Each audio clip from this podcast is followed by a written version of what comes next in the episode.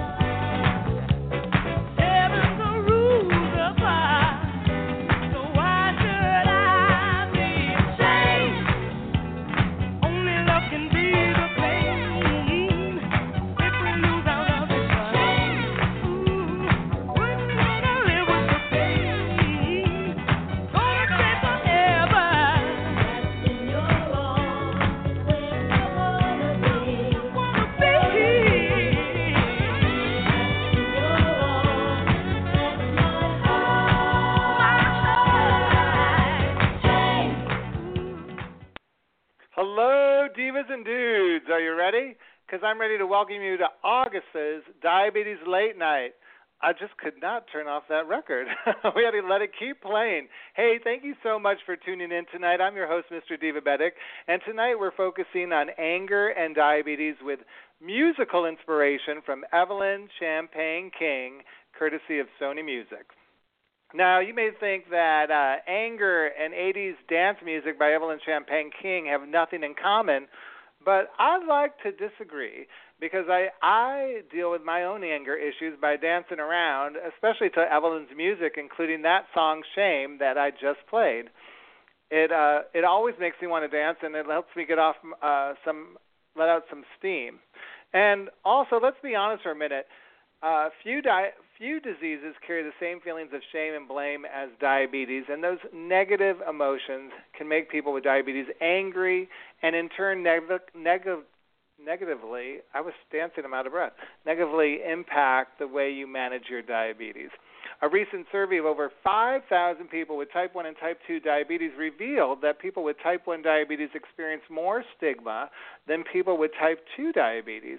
And parents of children with type 1 diabetes experience the most stigma of all and that stigma tends to increase the more intense or visible your diabetes care may be. Now, the stigma we're talking about that's associated with diabetes is the sense of failure or personal responsibility uh, I want you to know right now if you're experiencing any of those emotions, you're not alone, and we're here to help. That's why I've invited several experts to be on the show tonight to talk about this important topic of anger. Tonight we'll be talking to Dr. Bernard Golden, Dr. Lori Shemek, Lori Laria, Jill Knapp Woolsey, Susan Weiner, the Charlie's Angels of Outreach, and Mama Rose Marie, along with poet Lorraine Brooks.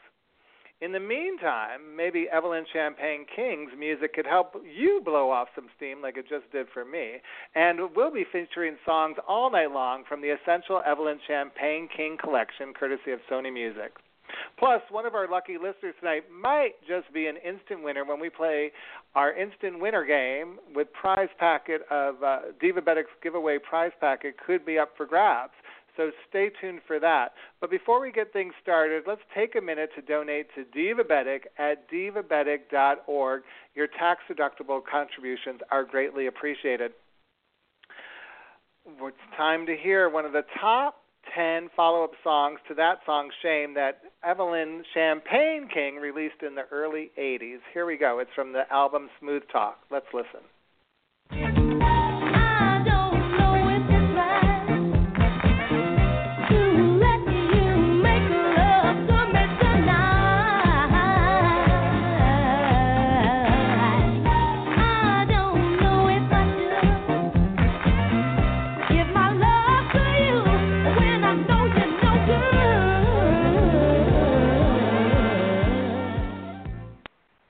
Welcome back to Diabetes Late Night. I'm your host, Mr. Diva Divabetic, and I just discovered it's hard to host a podcast and dance at the same time. Hey, does anyone remember when I wore a pedometer for the entire show once to prove that you can be more active in everything you do during your day? Uh, if you want to check that out, plus there's a, another 100 free podcasts for you, all in the divabetic.org library on Blog Talk Radio or iTunes. Subscribe today. Later on the show, I'm going to be talking to a woman about her 100 pound weight loss journey journey after being diagnosed with type 2 diabetes. She's also going to be sharing some tips about dealing with anger issues related to hitting a weight loss plateau. However, right now I want to talk about a few things that hopefully won't make you angry. Our Diabetes Late Night audience is growing. Yes, six years later, and we're still going strong. We want to welcome all the folks tuning in tonight from Everyday Diabetes. Everyday Diabetes is an online information source for people with diabetes to provide them with the tools to succeed in life and reach their fullest potential. I also want to give a warm welcome to everyone at Diabetes Daily. Uh, that community also tunes in on a regular basis. And I'm excited to announce that this Friday, August 12th, from 5 to 9 p.m., I will be celebrating the 35th anniversary of the release of Luther Vandross' very first album, Never Too Much, at the Angel of Harlem restaurant in New York City. There are going to be drink specials, music giveaways, and a music trivia contest hosted by yours truly. So if you're a Luther, Luther fan out there, or you know a Luther fan, come on out, and uh, we're going to have a great time on Friday night. Finally, next month is our third annual Diabetes Mystery Theater podcast entitled Suspect Boulevard. It's on Tuesday, September 13th from 6 to 7 p.m. Tune in and help us solve a diabetes related mystery involving dogs, dementia, and diamonds. Well, there's always one diamond on our podcast. She appears every month time to meet my first guest. I'd like to call her the mistress of the spoken word. Please welcome the lovely Lorraine Brooks. Hello, Lorraine. Good evening, Max. How are you? Fantastic. You and I were jamming along to Evelyn Champagne in the green room just a little while ago. Are you oh, a fan? I just, I just sat down and poured myself a cold glass of water. I'm so sweaty from dancing around. I was rollerblading around you, by the way. I I think of Evelyn Champagne. I think of rollerblading. That's it's so funny. You know, it really brings back fun memories. You know, I think of the of the hustle. I, I'm I'm I'm probably uh, dating myself, but back in the day we used to do the hustle. That was the big dance, and you always had to have a partner, and um it was a wonderful thing. I, I still remember uh, being in the disco and and dancing to Evelyn Champagne King. So thank you for that little. um blast from the past. I love her music. Yeah, well, this is our Throwback Diva month. I wanted to tell everyone I'm totally into 80s dance music, always have been, and uh, it's kind of fun to to throw it back and just and turn some new listeners onto some, some fun music from our past. You know, tonight mm-hmm. we're talking about anger and diabetes, and I really wanted to ask you, Lorraine. Uh, I don't know how you feel about this, but I definitely feel like so many Americans are angry today, and I'm just wondering what you think of that. Um, I think it's true. I think that um, there, you know, there there are so many things going on in our country and in the world that um, that uh, you know make people angry, and the, the way that people respond to some things and and some people and some groups of people. Um, I think there's a lot to you know there's a lot of um, uh, ill feeling. There's a lot of ill will in the world today and in our country, and I think that's why people are angry. I think they feel misunderstood or not not heard. And also, their sense of trust has been broken somewhere, you know. And uh, I think a lot of people are just really feeling distrustful. But I have to ask you, like, I have a theory that social media kind of plays into this because I feel like everyone's so glued to their phones and using all these games for entertainment that they never really spend any time alone and they just seem so easily agitated in such short fuses because they're just not um I don't know, they just don't seem to have an attention span. I mean, I'm always fighting to get off my uh devices because I just feel like I can't complete a uh, a thought like tonight if I'm on them. well, you know, I think the the I, I don't know. I have my own theories. I don't know if they're right or wrong. But I think the more you're exposed to something, the, the, the likelier it is that you'll have, um, you know, a reaction to it, or that you'll that you'll be uh, that you'll get involved in it. So the more we're exposed to all the you know Facebook posts and the Twitter things and whatever else is going on, um, the more likely we are to have a response. You know, the more likely we are to get angry or to have uh, feelings about it. So I, I I'm with you. I, I often just uh, consciously avoid Facebook for a day or two, or I consciously, you know, won't go online for for a day or two um, because I I don't I, I'm I'm I'm kind of saturated with it, and I don't want to get saturated because um, you know, there's there's nothing you can really do about other people and how they feel about things. So you just kind of have to, for me anyway, I, I just kind of have to keep a lid on it so I don't totally blow a gasket because it's easy to do that when you hear how other people think and and uh, especially if they think in ways that you know feel disrespectful or or harmful. You know, it, it really is um, it's a concern, and I think that people are right to be concerned about it. So, how do you deal with your own anger? Do you suppress it or do you uh, let it out? Oh, I just go around and smack people whenever I feel like it. No, I I. I try not to. I, I can't say I suppress my anger because I don't think that's really true. I don't. I, I try not to suppress my anger because I think that you know anger can be helpful in some ways. But what I try to do is control my behavior. I try to control the things I say and do. You know, I figure that just because I'm angry doesn't mean I have to behave a certain way uh, or that, that I have to say certain things. So I, I just kind of sit with my anger and, you know, kind of think it out and, you know, sometimes I meditate. I'm big on meditating, and sometimes I just sit quietly and uh, or I take myself out of the situation. You know, if it's really bothering me, uh, and that seems to work for me, especially with diabetes, I can't afford to get too emotional about many things because it, you know, it, it does have an effect on my blood sugar. So I try. Yeah, I was going to ask uh, you, like, do you see an effect with that? Yeah, I do. Actually, I do. When I, I notice that when I get agitated, uh, even in a good way, sometimes you know when I get agitated, or I get uh, excited, or I get afraid, or I get uh, uh, angry or you know I get tense for for a period of time, yes, I do notice that my blood sugars will go up. For me, they go up. Um, I've heard other people say that they have drops in their blood sugar when that happens, but for me, my blood sugars go up. So I, I, I try to you know keep my emotions in check, or at least keep my response to my emotions in check. Well, you know, I want to ask you one more question because I have an incredible poem that I love tonight that ta- tackles this topic. But it seems to me when people have either extreme lows or highs, they do get angry, especially if someone is trying to help them. It comes off as anger. It might not be anger, it's probably agitation. And we'll be talking to Susan Weiner and Patricia Addy Gentle, our diabetes educators tonight, about this a little bit later. But you know, have you ever experienced that where someone's trying, you've experiencing a lower high, and someone's trying to help you, and you kind of come off much more aggressive or angry than you might have thought? I, I know you're not thinking completely clear at that moment, but I'm just wondering what your thoughts are on that because I know a lot of people who are on the other side of receiving it get real aren't really sure how to handle that for me, it's more frustrating than it is angry. I, I think I get frustrated when people I know mean well, but may not understand what's happening. I've had people when I'm having a uh, a low blood sugar, I've had people say, you know, do you need me to get your insulin?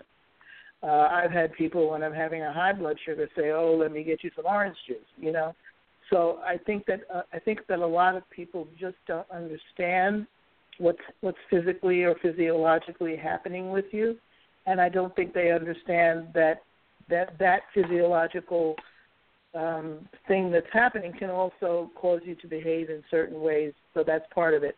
And then the other part for me is I just get frustrated that because for me I I, I think that I handle my diabetes fairly well. I think I handle it pretty well. So if I'm doing something, um, I know that I'm doing something that I should be doing in that moment. And when someone else doesn't understand it, I don't want to have to explain it in that moment because I need to do what I need to do in that moment, and I don't want to have to go into a whole lot of details about why I'm doing it. So for me, it's just more frustrating. It's just you know, I just have to do this, and let me just do it. And you know, if you want to talk about it tomorrow, that's fine. But I can't really respond in the moment because, um, you know, that that's just how I operate. I just I micromanage things, and um, people don't always understand what that means. I Absolutely. understand what that means. No, I, I- I I agree, and I, I think that's probably handling it the best way. Is kind of coming back after, you know, the the experience is over and kind of talking everyone through it, so they know exactly what was going on. Because obviously, in the moment, you're treating a high or low blood sugar. You're not really uh, able to sit down and and talk through it. But I'll be talking to Dr. Bernard Golden in a minute, uh, who's a, an author who's written a lot about anger about this topic. However, Lorraine, you did really knock this one out of the park. I I had the for, good fortune, listeners, of, of reading it ahead of time. And I love the way you tackle diabetes and anger tonight. I'd really love you to share your poem with our listeners now, uh, Bittersweetness. Thank you very much, Max. I have diabetes that's generally known, and sometimes there's cause for concern. When others assume that what I have shown is reason for them to be stern. So, what makes me angry occasionally is questioning my food decisions. It's when people judge, even well meaningly, and then look at me with derision. It's when doctors give me a guilt making talk as if I have failed in my dealing. It's when people think that they're walking the walk, but they don't understand how I'm feeling. I often get angry when numbers don't jive in spite of the effort I'm making, when blood sugars rise to 205 and my carb counting may be mistaken.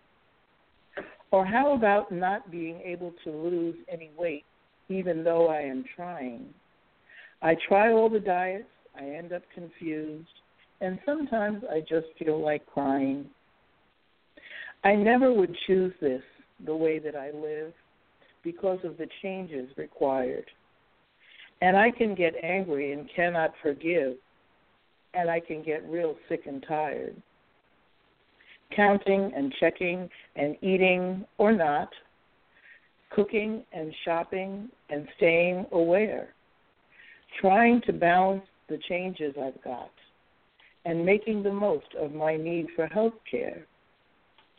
I know that some people will not understand, that sometimes I'm hurt and I'm scarred. But all I can say is respect who I am and know that some days it's just hard. So walk in your beauty and walk in your pride and use all your anger as fuel. It's not always easy to be on this ride, and people can often be cruel. But also don't let people stand in your way, and don't let yourself get unwound. Even if you're not feeling completely okay, get off of the merry-go-round. Focus, be thoughtful, and give it your best because that's all you really can do. Let go of your anger and feeling depressed. Stand up and enjoy being you.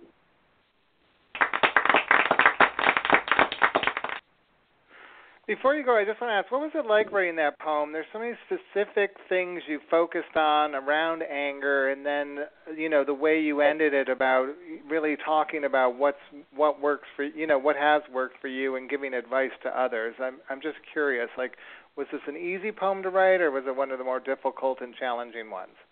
Yeah, I think it was one of the more difficult and challenging ones because um, because it's so true. You know, there's so many ups and downs on a day-to-day basis, and so many things that you have to deal with that people really don't understand, and that you yourself don't understand sometimes.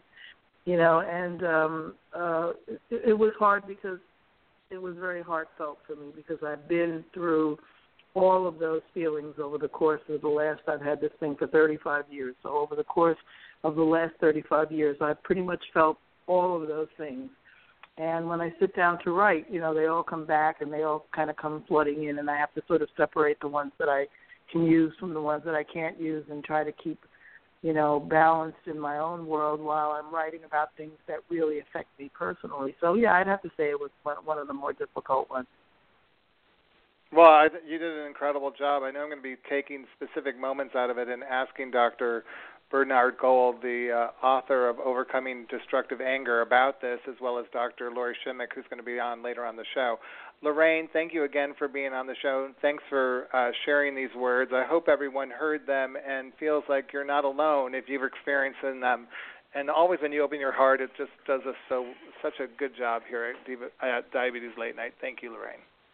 Thank you, Max, and I'll be listening to the rest of the show to hear what people have to say. Thank you. All right, because I've got more Evelyn Champagne King. I don't know if you knew this, Lorraine, but she was actually discovered singing at the age of 15 in the bathroom at the Philly International Records, where her parents worked as as the maintenance crew.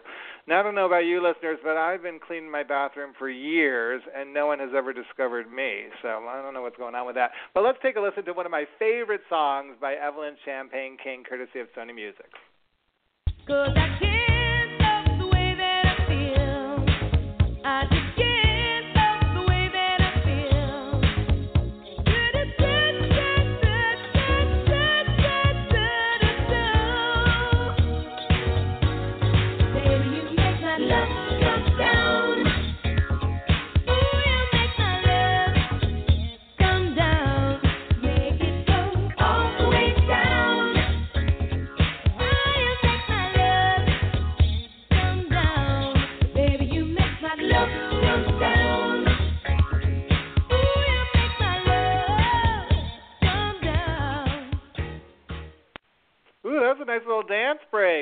back to Diabetes Late Night. I'm your host, Mr. Divabetic, and this month is Throwback Diva Month, so we're playing Evelyn Champagne King. Make sure to pick up your copy at Sony Music. It's time to meet my next guest. I told you a little bit earlier about him. He's the author of the book Overcoming Destructive Anger. Please welcome Dr. Bernard Golden. Hello, Dr. Bernard. Hello, thank you for having me. That's our studio audience is very excited to meet you tonight. Uh-huh. Um, thanks for being on the show. I, I heard your podcast on the Power the Power podcast that was shared on Diabetes Daily, and uh, that's a great thing. I hope people check that podcast out. I just want to cut right into this because I I, I know um, I read your book Overcoming Destructive Anger. We're going to talk a little bit about healthy anger. I think that's really interesting. But my first question is really. Um, why why are so many ang- so many Americans angry today? For a variety of reasons, I I hear people talking about a lack of job opportunities or, or the inequity in uh, income, uh, and very often anger is a reaction to inner pain, and so we could find a lot of uh, people to blame at times, but we're feeling threatened, and uh, anger is a part one part threat and one part feeling some other inner pain, feeling ignored, discounted, powerless.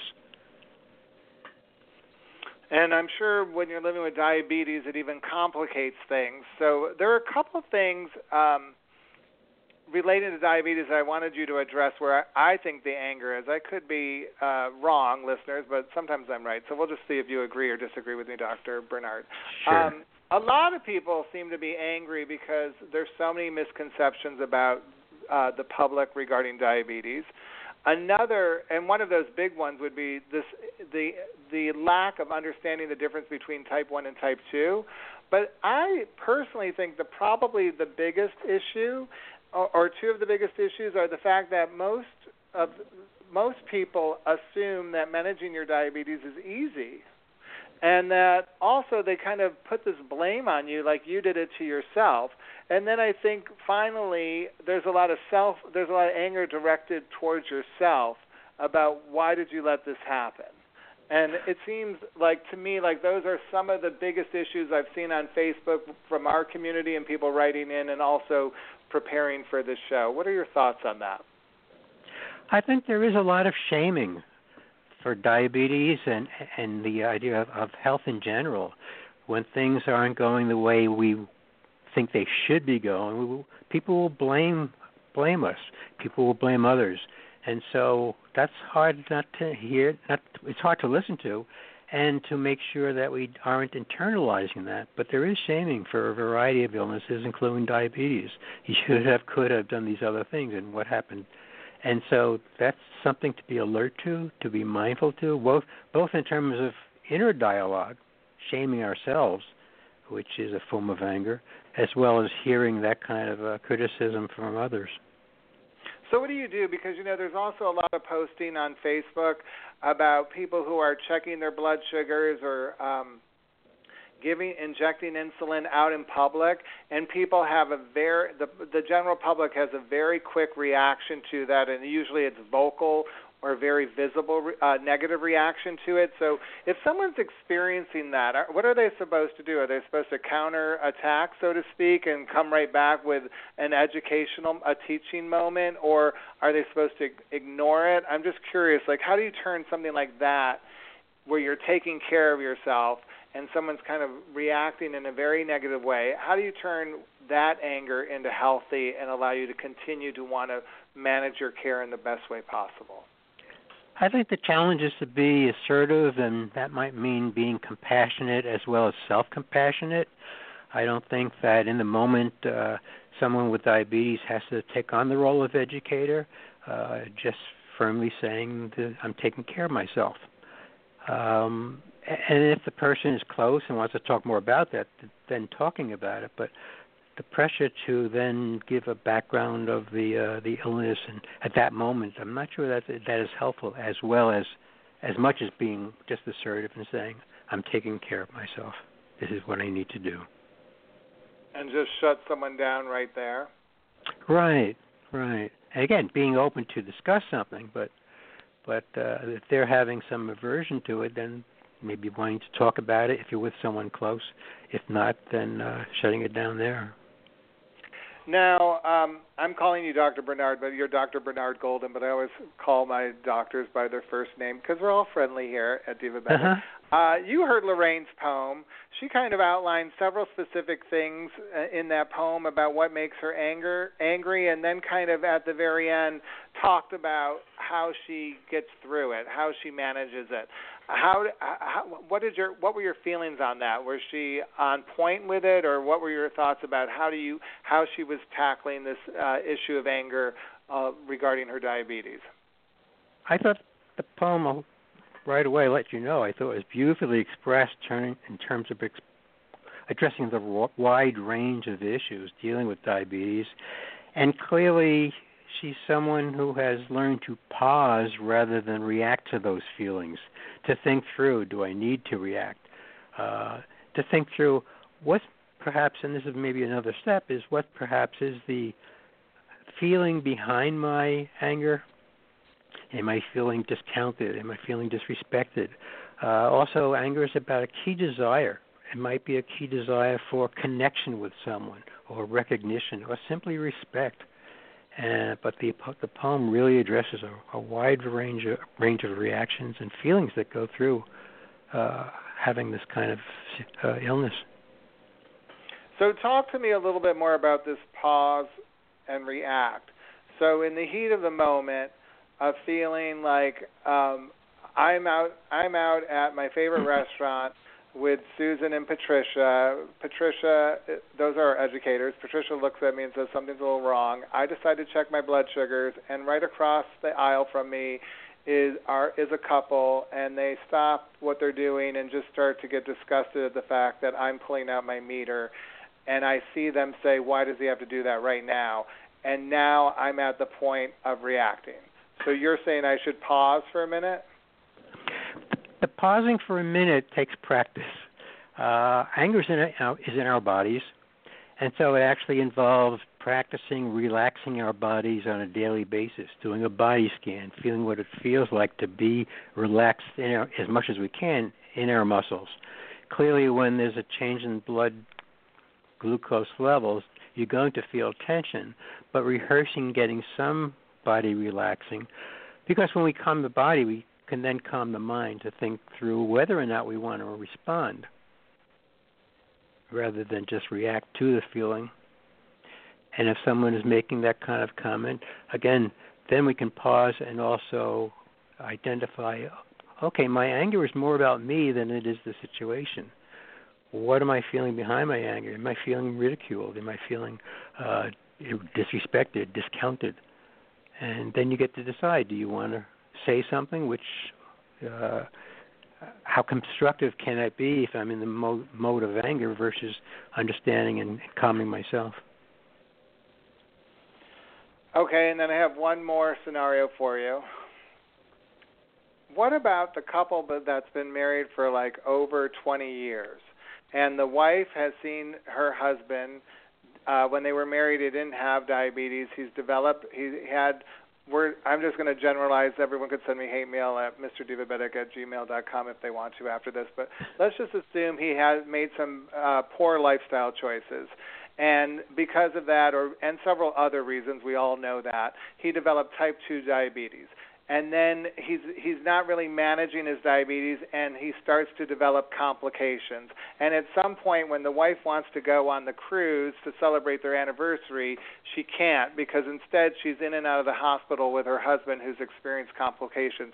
How does she manage that anger the anger she has at at what's going on in her relationship identifying behind the anger, what is it I'm really looking for? Connection? Uh, am I not able to mourn that my expectation of what I thought this relationship would be like, how I envisioned our marriage and the opportunities that we would have to spend together, that that now becomes unrealistic. Holding on rigidly to that expectation only fuels the anger, and so there, there part of that letting go of the anger involves mourning or grieving that, those kinds of expectations and uh, less rigidly holding on to them.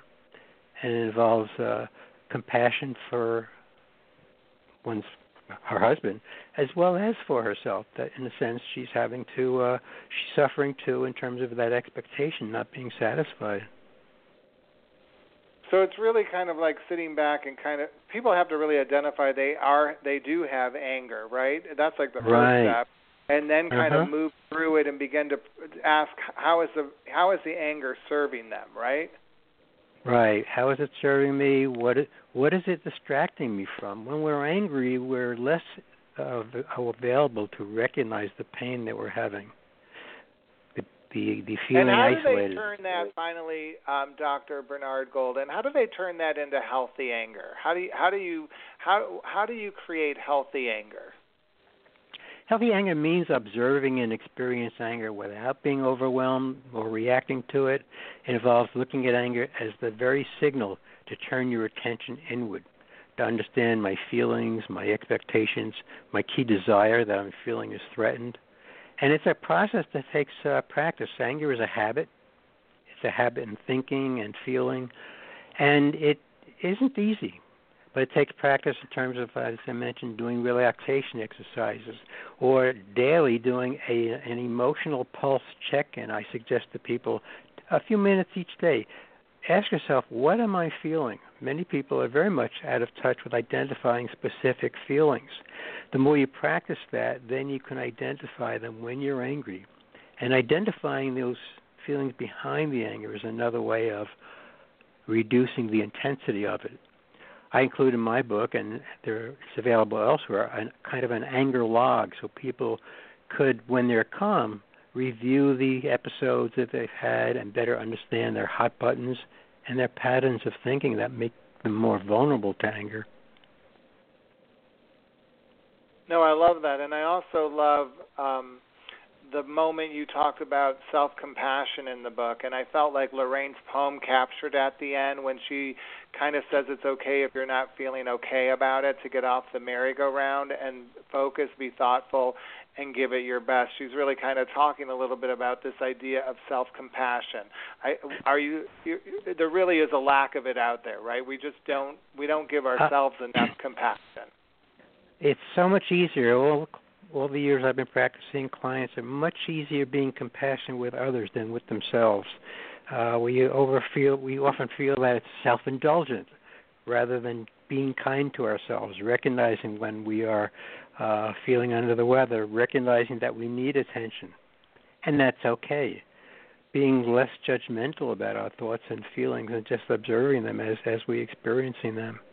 Uh, that also helps us accept, uh, in a sense, our humanity. We feel less isolated, and I think that's key also for dealing with anger regarding diabetes, is to accepting it and self-compassion will help you feel other people suffer. We all suffer in different ways, and it helps accept our own humanity when we're self-compassionate. All right, we should tell everyone the book is Overcoming Destructive Anger. I'm talking to Dr. Bernard Golden. You have a website, angermanagementeducation.com, that people could visit. I'll also be blogging about it.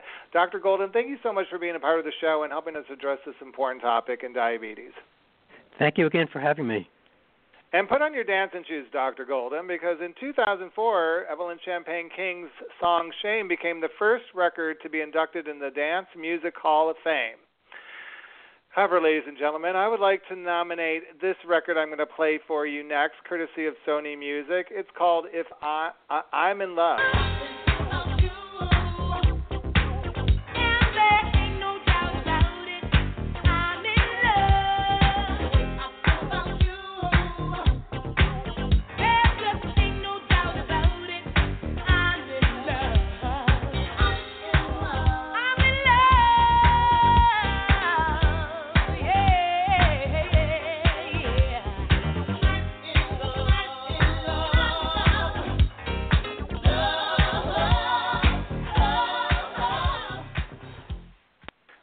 To Diabetes Late Night. I'm your host, Mr. Divabetic, and I'm in love with friendly, happy diabetes educators. I get to work with two of the best.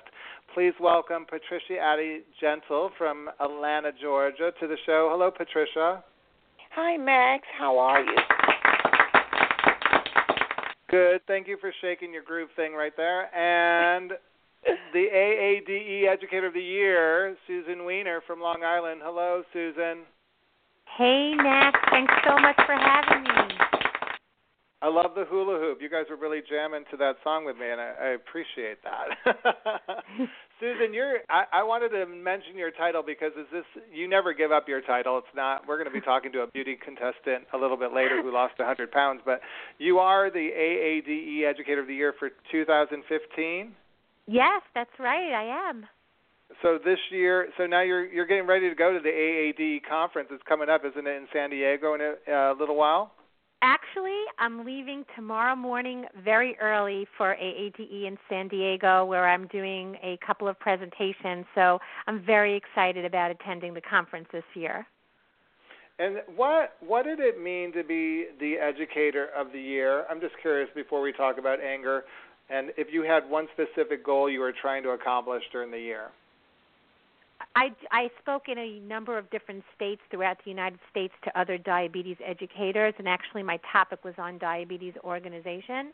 Um, and the main goal is to spread the word of education in my voice through communication because we can give people with diabetes and their loved one all the education in the world, but if we don't understand why they're having some issues with helping to manage their diabetes, whether it's anger, lack of organization, judgmental views on the as you were talking about the meter during uh, dinner. Um, I that's the most important thing to me. Getting out there and being able to communicate well with people who have diabetes. So speaking to other educators about that was absolutely the highlight of 2015 for me. You mean kind of breaking down the barriers and letting and letting people with diabetes speak honestly to an educator to get help versus kind of putting up a wall there that they can't really kind of lay down their hair, so to speak, right? Absolutely. There is no education if there's not communication. And the only way to communicate is to listen. And if you become a better listener as a diabetes educator, then I think that we can really help a lot more people with diabetes. So that was my message. All right, well, listen to this for a minute. I'm only joking. No, but I do want to. I want to get right to this anger issue. You're also a registered dietitian as well as a certified diabetes educator. Food is something a lot of people with diabetes are angry about. They feel a lot of registered dietitians, nutritionists, dietitians only want to take the good food away from them and make them eat rabbit food. I've heard this for 11 years at, in various forms at di- different diabetic events and outreach um, events that we're doing. And I'm just curious, what's your reaction to that? And how could someone who's angry about food, who has diabetes, change their mood? And and you're you're absolutely right. That is a very big problem, and it does start with having diabetes and every time you go to a health care appointment you're getting some finger wagging by some people in the medical community even though we're just trying to help people with diabetes but it comes back to have you been following your diet are you counting your carbohydrates? Are you reading labels? Are you doing that? And then people with diabetes get angry because it, you, they don't get a break from ask being people being you know, asking them if they're eating right and what they need to do, so that the judgment um, of people, whether it's your spouses, your coworkers, the healthcare team, even being judged by yourself, can really lead to anger. So I really think that we need to take a step back, not ever present somebody with a diet to follow, to follow with diabetes, but to again listen to what they're currently eating and along with them make very specific small step recommendations for changes so that your diet can improve and your mood will simply be better when your blood sugar is a little bit better. When your blood sugar, as Lorraine was saying, was too high or too low, you just don't feel great. Okay, and hold that thought because I'm going to come right back to you. I want to just bring Patricia into this. Patricia, you've been a diabetes educator, registered nurse in Atlanta for a long time. You and I have spoken about acceptance, uh, accepting your diagnosis. It seems to me, and I'm curious to know what has happened in your patient population. A lot of people are angry and can't accept the diabetes just to begin with. Kind of like Susan saying, it's like, you know, there's so much finger pointing that they just are so angry off the out of the gate that they're not really hearing the education or even trying to accept this diabetes. And that is so um, correct, uh, Max. Many people, just the diagnosis itself set, they set up defenses and they start wondering and becoming angry about why me or they may have a, a family member or a coworker or someone that they have a close association with that they are you know watching and they can see this person with lifestyle choices that are far worse in their mind than what their uh, what they have themselves, and so they're feeling like I don't understand why this person is walking around, does not have a diagnosis, weighs more than myself, or never exercises, eats terribly, and now they tell me I have diabetes, and it does set up a lot of defenses and feelings of anger. And so, what do you tell them? Well, first, um, they have to kind of take a step back and look over the situation and not so much dwell on why or feeling shameful about the why, but realize that this is what I have to deal with. You know, I'm testing my blood sugars. Here is the reality, and I see that the numbers are not within range, so I have to take control. I have to do better, uh, you know, develop my skills at better management, and I have to do what's necessary to stay healthy. And so, with that being said, a lot of people um, are able to kind of calm down once they see the reality of what's actually happening in their life. And if you can have them to, um, you know, well, not not everybody, but a lot of people with type two, and that's mainly what I deal with, are people with type two diabetes. Most of them, or a great number of them, have seen it in their family members, and if they can just take a look over. Um, at someone else who has had severe complications and when they find that they don't want to go that route, sometimes that's a trigger. Sometimes they'll decide that I have to do better or I you know or I'll end up with terrible outcomes. So uh sometimes just sitting still, relaxing, um, letting things flow by for a few days, uh, especially uh, when you're called to uh, the bedside of someone in the hospital, that is definitely not the time to start doing diabetes education. You have to start there, but you cannot expect that person to have ears that will be in tune to what you're saying. You know, they're concentrating on why me? My kids are home. This is happening at home. I got to take care of this. I got to get out of here and get my car fixed or whatever is on their mind at the time. So in that moment, it's kind of difficult Uh, you know, I've heard a lot about communication and listening, and and those are the key points. When you're an educator, you have to be in tune to the feelings of that person.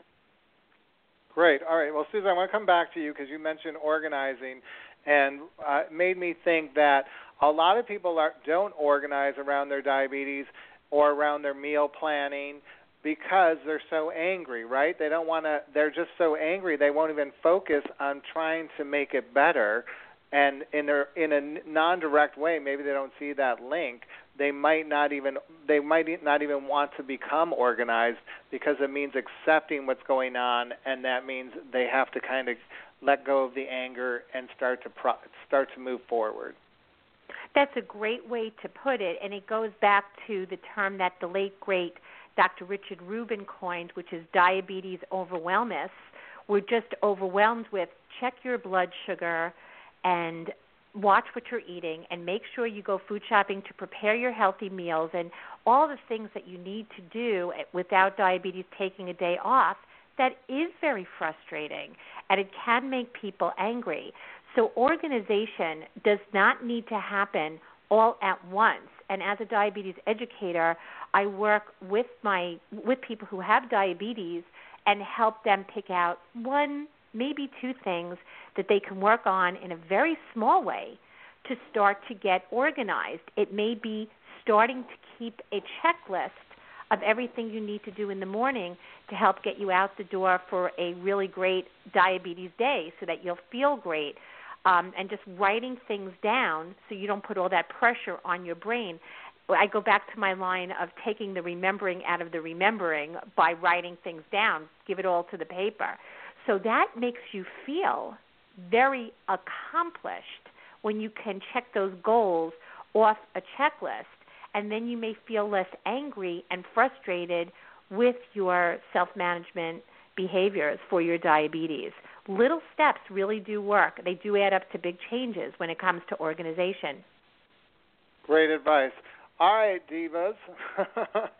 uh, Dance divas Martha Wash, Evelyn Champagne King, and Linda Clifford formed a new super diva group, and they didn't invite us. I don't know what's going on.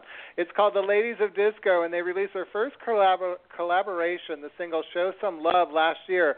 But it's time to go back to her roots and hear another classic by Eleven. Oh my goodness, everybody! Uh, El, El, ugh. Evelyn Champagne King. Here's "Back to Love" from courtesy of.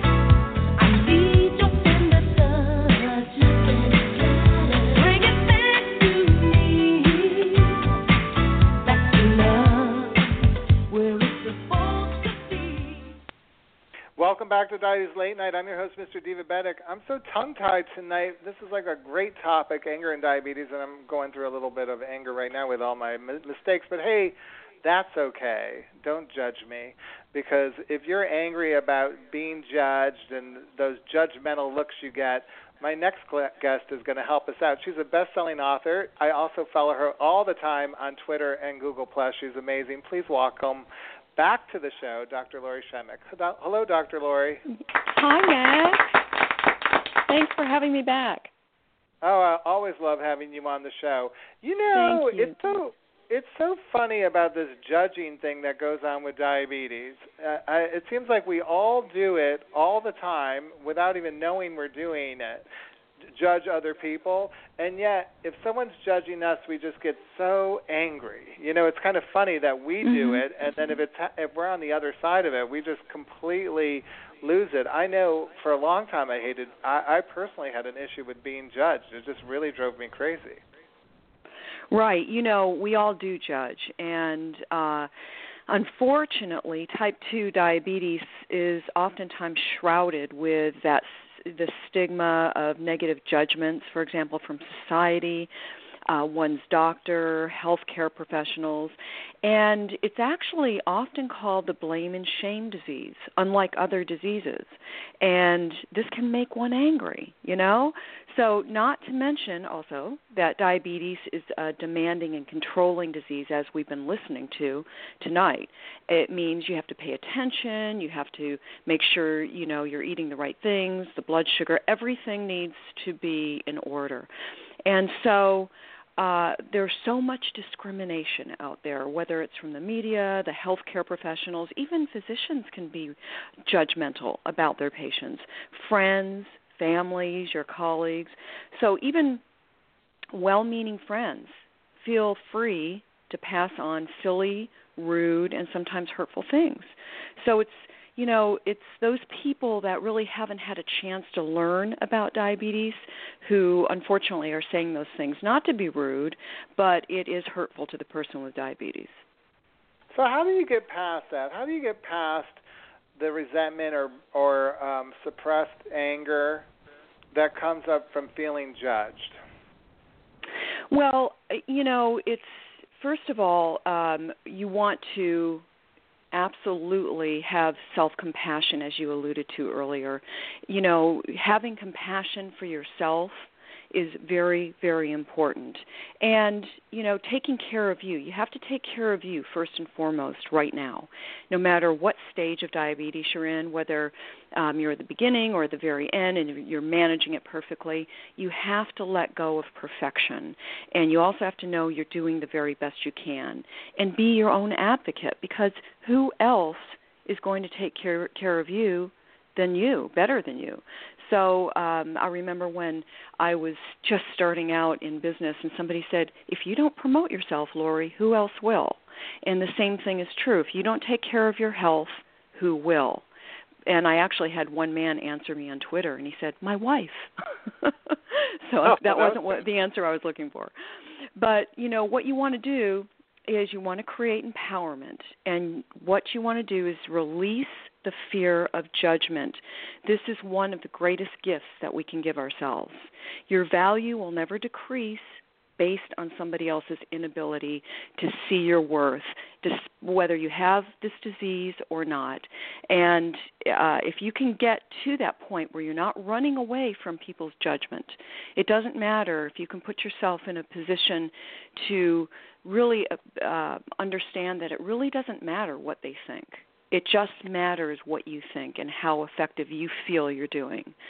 So, education is very important in terms of diabetes, and the anger that comes from uh, the judgment of it is very normal. So, it's always important to understand that anger is healthy.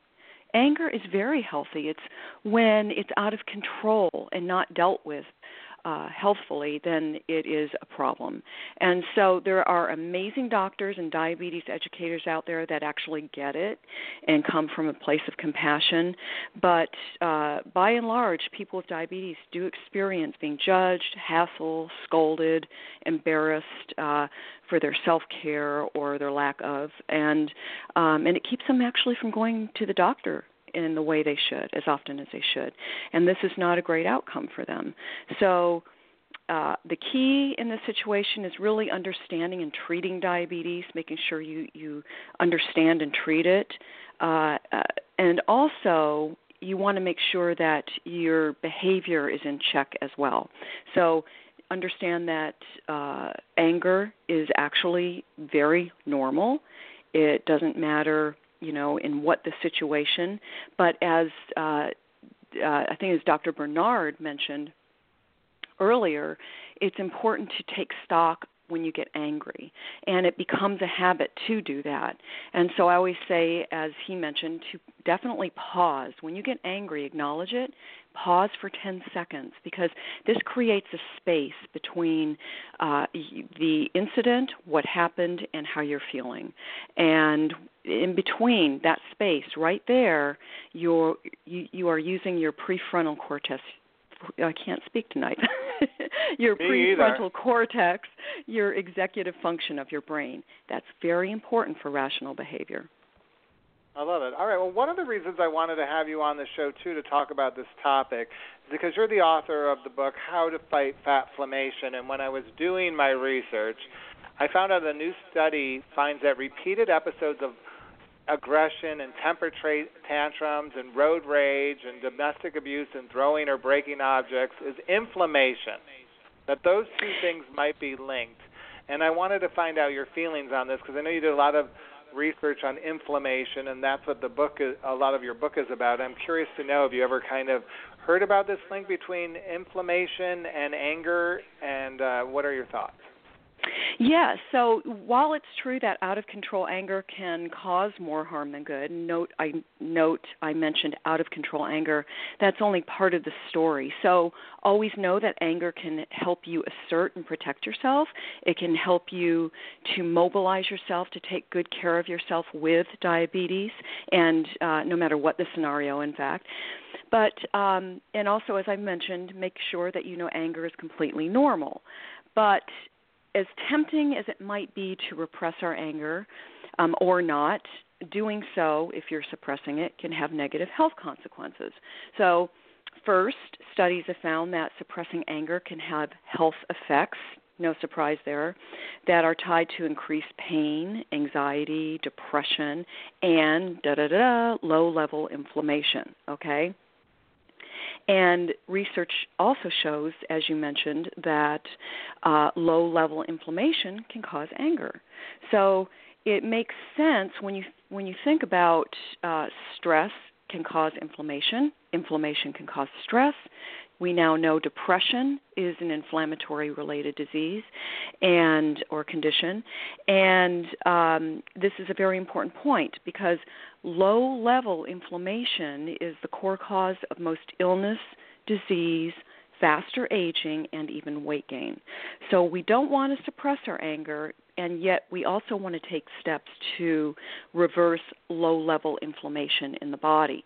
And when I say low level inflammation in the body, I'm talking about uh, inflammation that's uh, very low level amount of inflammatory molecules, okay, that are within the body that are creating these conditions with our health. And it's like having a sore on the inside of your body that never heals, resulting in diseases like heart disease, cancer, diabetes, for example, um, obesity. Those types of health conditions are created from low level inflammation. Wow. So really ta- tackling that could really help you tackle the anger or vice versa. I mean, it's it's understanding again mm-hmm. what you guys, you and Dr. Bernard Golden were talking about about becoming more self-aware, taking some inventory, but also looking at the connection, maybe physical with emotional with mental, and putting it all together. Right. And when you start taking care of, you want to acknowledge that you're angry, you want to um, follow the steps in Dr. Bernard's book to mitigate the anger and create a habit of uh, preventing anger from ruling your life. And then you also want to reverse the low level inflammation in your body to prevent angry outbursts. You know, research has shown that people with uh, uh, chronic anger uh, disorders actually have high levels of inflammation in the body. So if we can actually take steps to reduce inflammation, we're good to go. Great. All right. Well, thank you, Dr. Lori Shemek, for You're being on the show tonight. Make sure to check out her book, How to Fight Flat Fatflammation. We'll be posting it on our Divabetic blog, and I'll be following you on Twitter. Thank you. Coming up, everybody. We're going to have our Diva Roundtable with a woman living with type 1 diabetes and a woman living with type 2 diabetes. But first, let's go back to our throwback diva. Did you know that Evelyn Champagne King's original childhood nickname was Bubbles, and her mother came up with the idea of transforming that to Champagne? I love that. I think that's amazing. Right before her Gold Plus debut album, Smooth Talk, came out. Let's hear another cut called Bet She She Don't Love You from Evelyn Champagne King. She don't love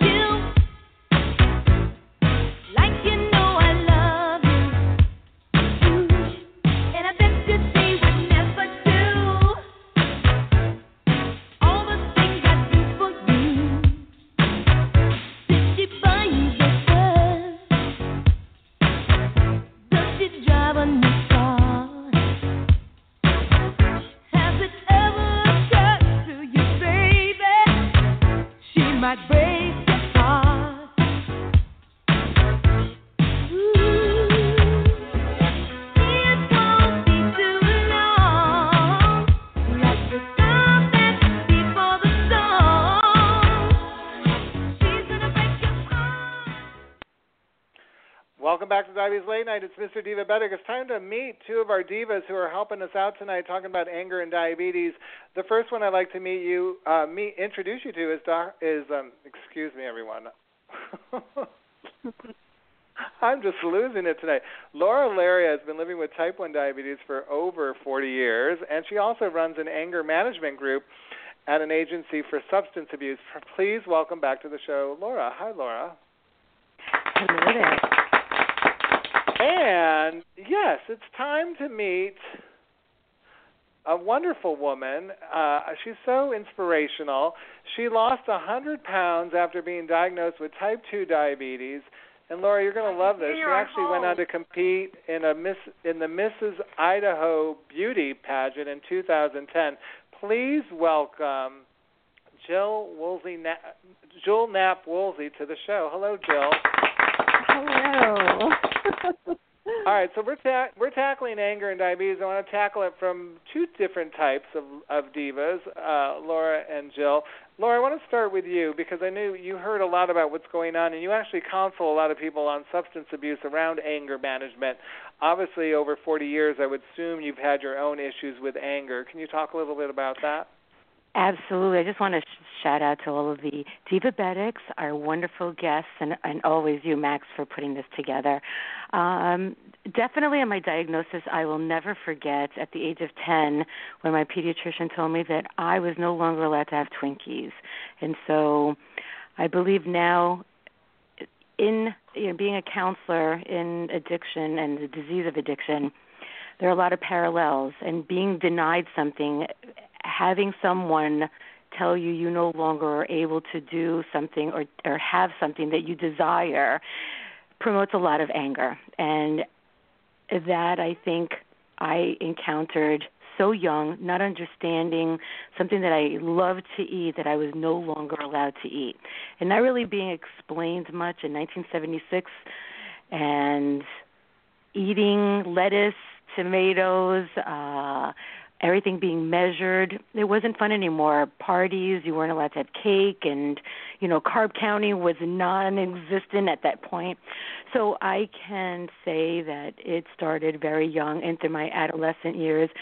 And by the age of 21, 22, I outgrew it. And to date, I could never say I hate diabetes. I really don't. I, it's I've encountered so many wonderful people, and the road that it has led me to help others and meet other wonderful people with diabetes. All right. Thank you for sharing that. Now, Jill, your story is slightly different with type 2 diabetes. You were diagnosed later in life, but we're hearing a lot about this food and and and the pro and feeling prohibited from eating certain types of food. I'm sure that comes along in your story at some point. So how how did you deal with anger and diabetes and and tell us a little bit about your weight loss journey? Okay, well, you know, when I was first diagnosed, I was living kind of a life that my own identity was gone. I was mom and wife. I don't think I knew who Jill was anymore, so I was in a really dark place. And when I got that diagnosis, I was like in shock because growing up, all I did was take care of myself. I was a professional dancer um, in California um I was in a dance company for years, so I watched what I eat. I took good care of myself, but my mom died right when I got married. My brother was diagnosed with a very serious illness. My uncle died. My dear friend Aaron died. This is all before I got married, and then three weeks later I got married. So those are huge life changing things, and I think I just turned to food, and so I started comfort eating and I don't think I realized it at the time.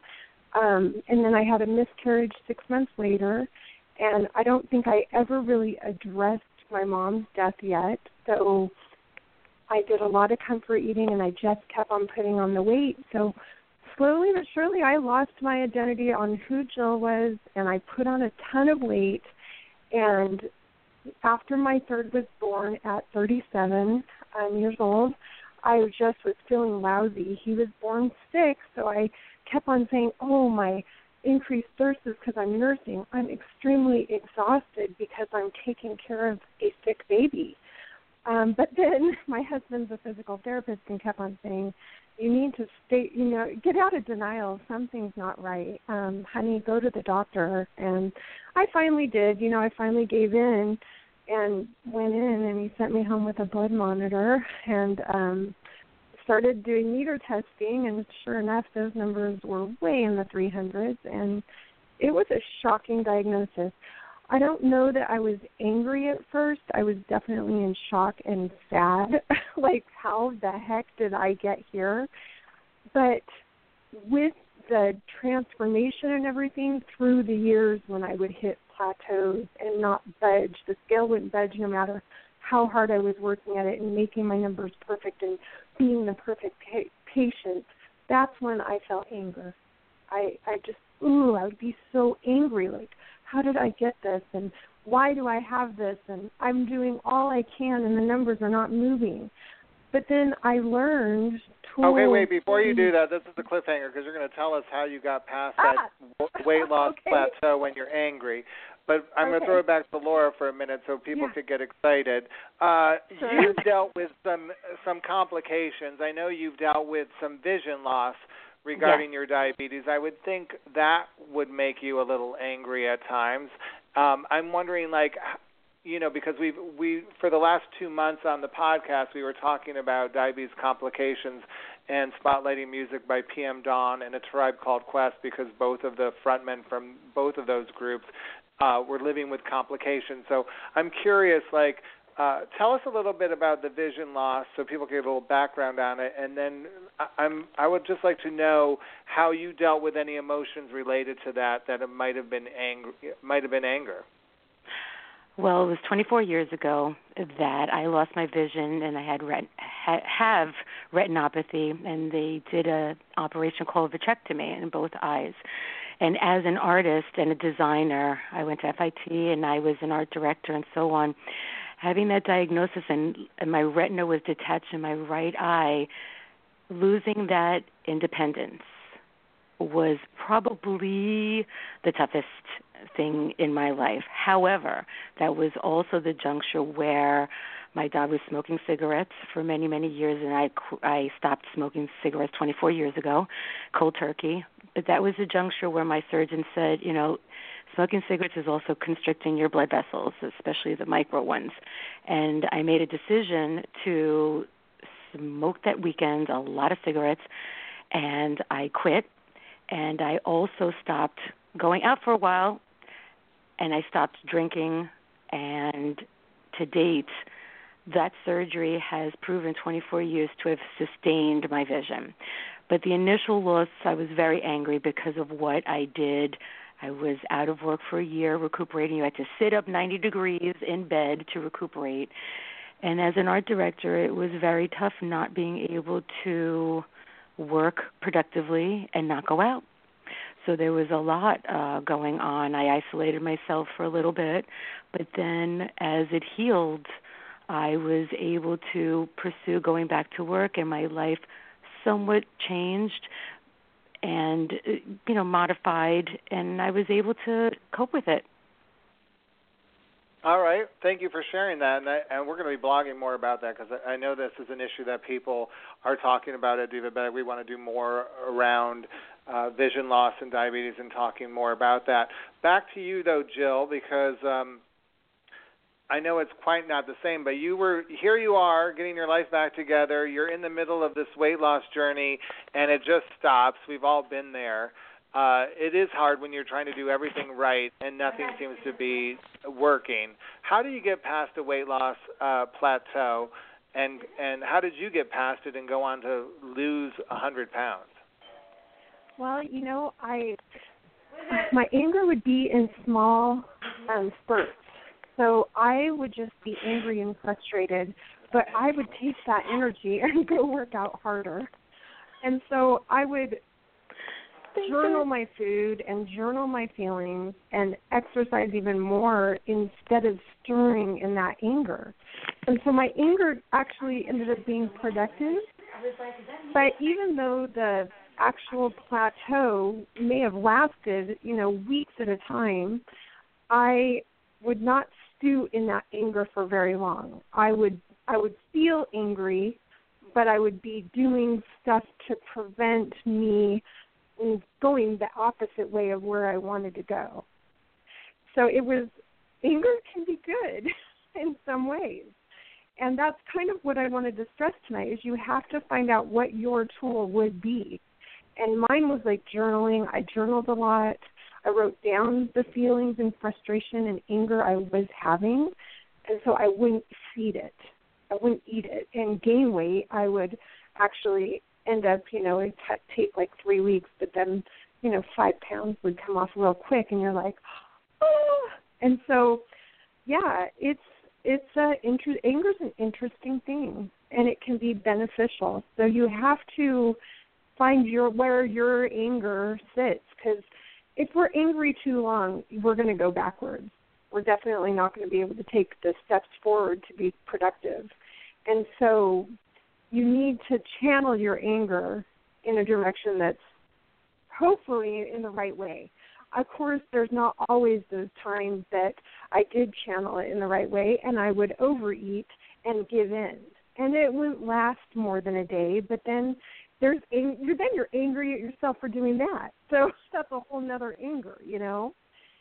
Um, okay, so great. it's Well, we're going to channel some anger right now and play some games because that's what I'm known for. So, Jill, you're in the hot seat tonight for our Divabetic Games to help raise awareness in a fun new way. I know you competed in a swimsuit competition for Mrs. Idaho, so I'm, I'm assuming this will be a lot easier, by the way. All right, so, here, this is what we're going to play two games tonight. We have both our educators on the line, Susan and Patricia. Say hello again. Hi. Hi. Okay, they're there. Um, you could use them if you need to. Our first game, if you get it right, you'll win the prize. And in our second game, if you get it right, one of our instant winners from the Divabetic Facebook community will win the prize, and Laura will be there to help you on the second one. Okay, so our first game features a question all about the pancreas. Most of us know that our pancreas sits across the back of our abdomen, just behind our stomach. Yeah, right. Does everyone know that? I'm I'm curious. uh, but they don't seem to know the size. So tonight your question is, how big is your pancreas? Is it four inches long, six inches long, eight inches long, or ten inches long? Oh, ouch. I don't know the exact size, so this is guessing, but how do I get help? You could phone a friend. You could call either. You could ask Laura. Actually, let's ask Laura. Okay. Laura, Yes, you rang. how how big is your pancreas? Jill, your new friend wants to know. This is for the prize. Uh, you said okay. It's definitely not four. It's not. It's uh. It, Four, it, six, eight, or ten. I th- believe it's. I believe it's think it's eight. Well, let me just let me just give you a little hint. Well, also men. Men and women have different size organs as well. Is that correct? That's what I was thinking too. Wait, that I know Susan from my Weiner. kidney. Susan Weiner, what did you want to say? So I was going to say, if you're trying to guess how big your pancreas is, and you have a ruler, it's about half the size of a foot long ruler. You want to take another guess? Six inches. There you go. ding ding ding. Yay! I had a feeling it was Well, six. what, Well, now, what does Susan, it do? What does the pancreas do, Susan? Oh. What does it do? Well, people who have diabetes already know that their pancreases are kaput in a lot of circumstances, and they're not producing the insulin through those through those beta cells. So the pancreas is actually a very important part of our digestive our digestive systems, and it's a critical controller of our blood sugar levels because it helps to the beta cells of the pancreas produce insulin. In type 2 diabetes, over time, beta cell dis- destruction continues, which is why even when you do follow um, some of the guidelines for your self care management, your blood sugars may rise over time and your treatment plan may change. And in type 1 diabetes, which we know is an autoimmune disease, your pancreas is making little, and then eventually no insulin. So you may need insulin from an outside source with type 2 diabetes, but you need it as a lifeline um, with type 1 diabetes all the time. Great. Thank you for sharing that. All right. So um, I hate to say it, Jill, but you got that one wrong. But we're a friendly Okay, so community, and so now it's time wrong? to play. It's time. It came out to six inches, but you and Laura went with eight initially before we brought Susan in. And then we us correct- discussed, you know, uh, Okay. gender or gender gender differences as well. Yes, we, and we will discuss that later on Facebook. Okay, so ladies, it's time for our instant winner game. Last Thursday, I posted tonight's game quiz on our Divabetic Facebook, Tumblr, Twitter, Pinterest feeds, and 50 people got the answer right. So they are automatically entered into our instant winner random drawing tonight. You're going to choose which one may win the prize, Jill. You need to guess a number between 1 and 50. Oh. Um, I will guess Pick a number. 17. 17. Ryan from Twitter could win tonight. Oh my he entered from our Twitter feed. So Ryan, if you're listening, you could be the instant winner if Laura and Jill get this answer right. Remember, both of you will have to come up with one answer that we will submit to the judges, which will be Patricia and Susan, and then we'll determine if Ryan's going to be a winner. Uh, but before we, okay, so we're going to read the question first, and then we're going to play a song. I'm so excited to play the song. I, I love Evelyn Champagne King listeners. If you don't understand that by now, just pick up the record and watch me dance. All right, so people with diabetes should keep their blood sugar. I mean, excuse me. People with diabetes should keep their blood pressure at A, less than 150 over 90. B, less than 140 over 90. C, less than 130 over 80. Don't answer yet because I want to play. I just think this is the best song ever from Evelyn Champagne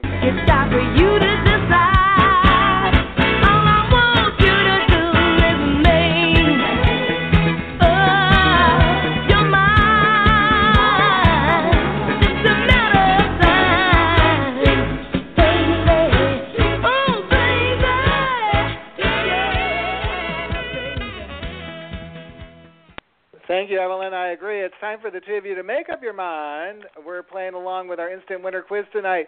Uh, here's the question, ladies. People with diabetes should keep their blood sugar within what range? Less than 100. Uh, blood pressure within what range? Less than 150 over 90.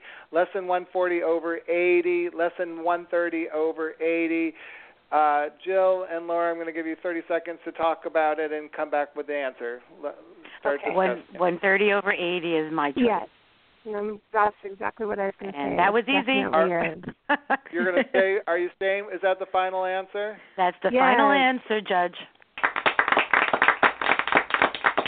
We have an instant winner. You just won a prize for Ryan. But first, let's hear a little bit about blood pressure from Patricia Addy Gentle. Okay, very good job.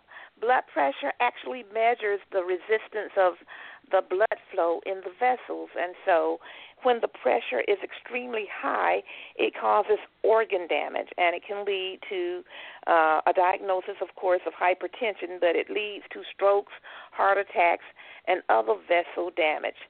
But uh, the 130 over 80 is where you want to keep it if you have diabetes, especially. Um, anything lower than that um, would be good, but you want to keep it at at least no higher than 130 over 80 in order to prevent the organ damage and breakdown of your um, cir- uh, vascular circulatory system. Great. Well, thank you for sharing that. And ladies, thank you for playing along tonight with our Divabetic Games and helping us raise awareness in a fun new way. Ryan, if you're listening, you're going to get a NuNaturals gift basket filled with diabetic safe, low glycemic, tooth friendly sweeteners, a Cabot cheese gift basket filled with an assortment of delicious delicious low fat cheeses and Dr. Greenfield's diabetes lotions and products which are specifically designed for people with diabetes with sensitive and delicate skin. Uh, we're going to play one more Evelyn Champagne King, then we're going to talk to Mama Rosemarie, and then we'll have all the divas back on to tell us a little bit about what they thought of tonight's show. And we're t- once again talking about diabetes and anger. It's time for one of my favorite Evelyn Champagne King songs, Your Personal Touch.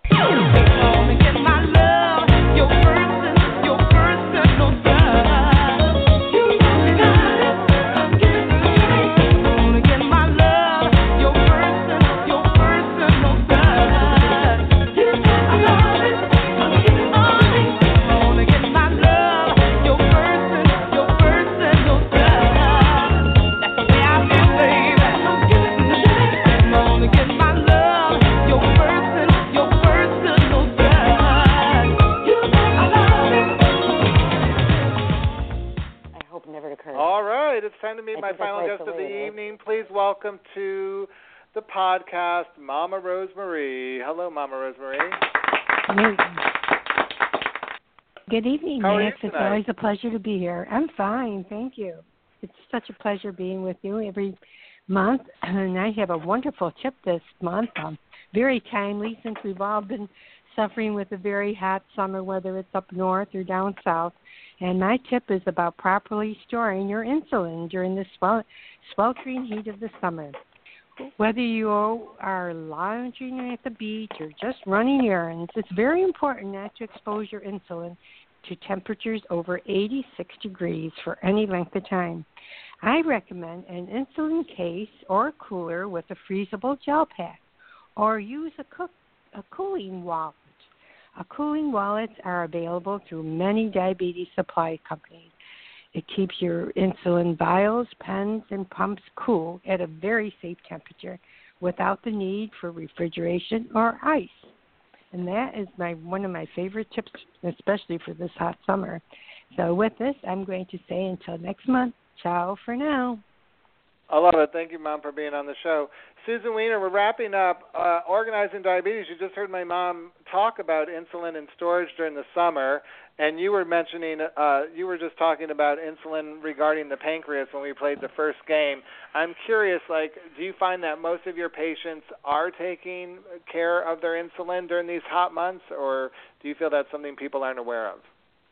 We definitely discuss the importance of traveling with cooling packs, and they don't have to be ones with diabetes labels attached to them. Whatever you're comfortable um, traveling with, and insulin doesn't need to be refrigerated; it just needs to stay at the proper temperature. So, cooling packs, if you're out in extreme heat, are, is very important. And don't forget, during the winter months, keeping your insulin out of frozen temperatures, like keeping it in a car when it might be freezing temperatures, is is a problem as well. So yes, we discuss ways to pack when you're traveling, what to bring with you, how to how to store your insulin, and how to bring along your testing supplies, your blood sugar checking supplies, as well as healthy snacks. So it's all part of being prepared before you venture out on your journey, not worrying about it once you leave the front door. Great advice. All right, Jill, you're in the hot seat. You competed in a swimsuit competition after being diagnosed with type 2 diabetes and losing 100 pounds in front of an audience of friends, family, and strangers. What was it like? You know, that was interesting. It was hard to get up there in a swimsuit after being so overweight. For so long, you're in that body of being the overweight person. When you look in the mirror, you don't see the thin person. You still Mhm. see the overweight person. So I never never saw myself as the thin person, but when I actually see pictures, it's different.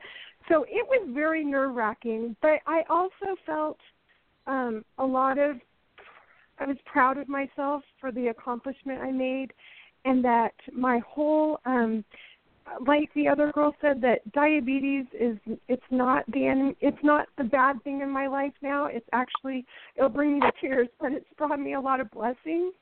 And so um, it stemmed from that whole entire journey. Uh, it helped me find who I am again. And now being an advocate and being able to share my journey with others, inspire others to change, it really has been this huge blessing. So the swimsuit was a good thing, but it was hard to get up there on that stage in that swimsuit. Oh, I bet. And Lorraine Brooks, your poem really helped uh, move the whole show forward on a, and took it to a whole new level tonight. You noticed people throughout the show were talking about it. I'm just curious, uh, hearing the discussion tonight, what you thought of tonight's podcast. Well, Max, as usual, I appreciate you and everything you do, and I thought that uh, everybody had a lot to add. I enjoyed the two doctors you had on uh, talking about um, how to deal with your anger more, more, more in a more healthy way and more effectively.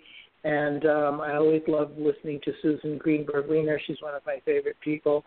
And uh, everybody had, um, uh, I thought, a very positive message. And I, I appreciate uh, you letting me be a part of this. I, I'm so proud to be one of the divas. Well, and you're going to be a part of next month because Susan, Patricia, Mama Rosemarie, Lo- Lorraine Brooks, Peter Arpacella, Asher Brown, Catherine Schuler, and Tanya Cappies are all going to be part of our murder mystery podcast. I hope everyone tunes tunes in on September, I believe, 13th for that um, special edition of Diabetes Late Night when we do our Diabetes Mystery Theater. Um, in the meantime, I want to thank all my guests for being on the show tonight. Please subscribe to our Diabetes our Wow, I'm just losing it, everybody.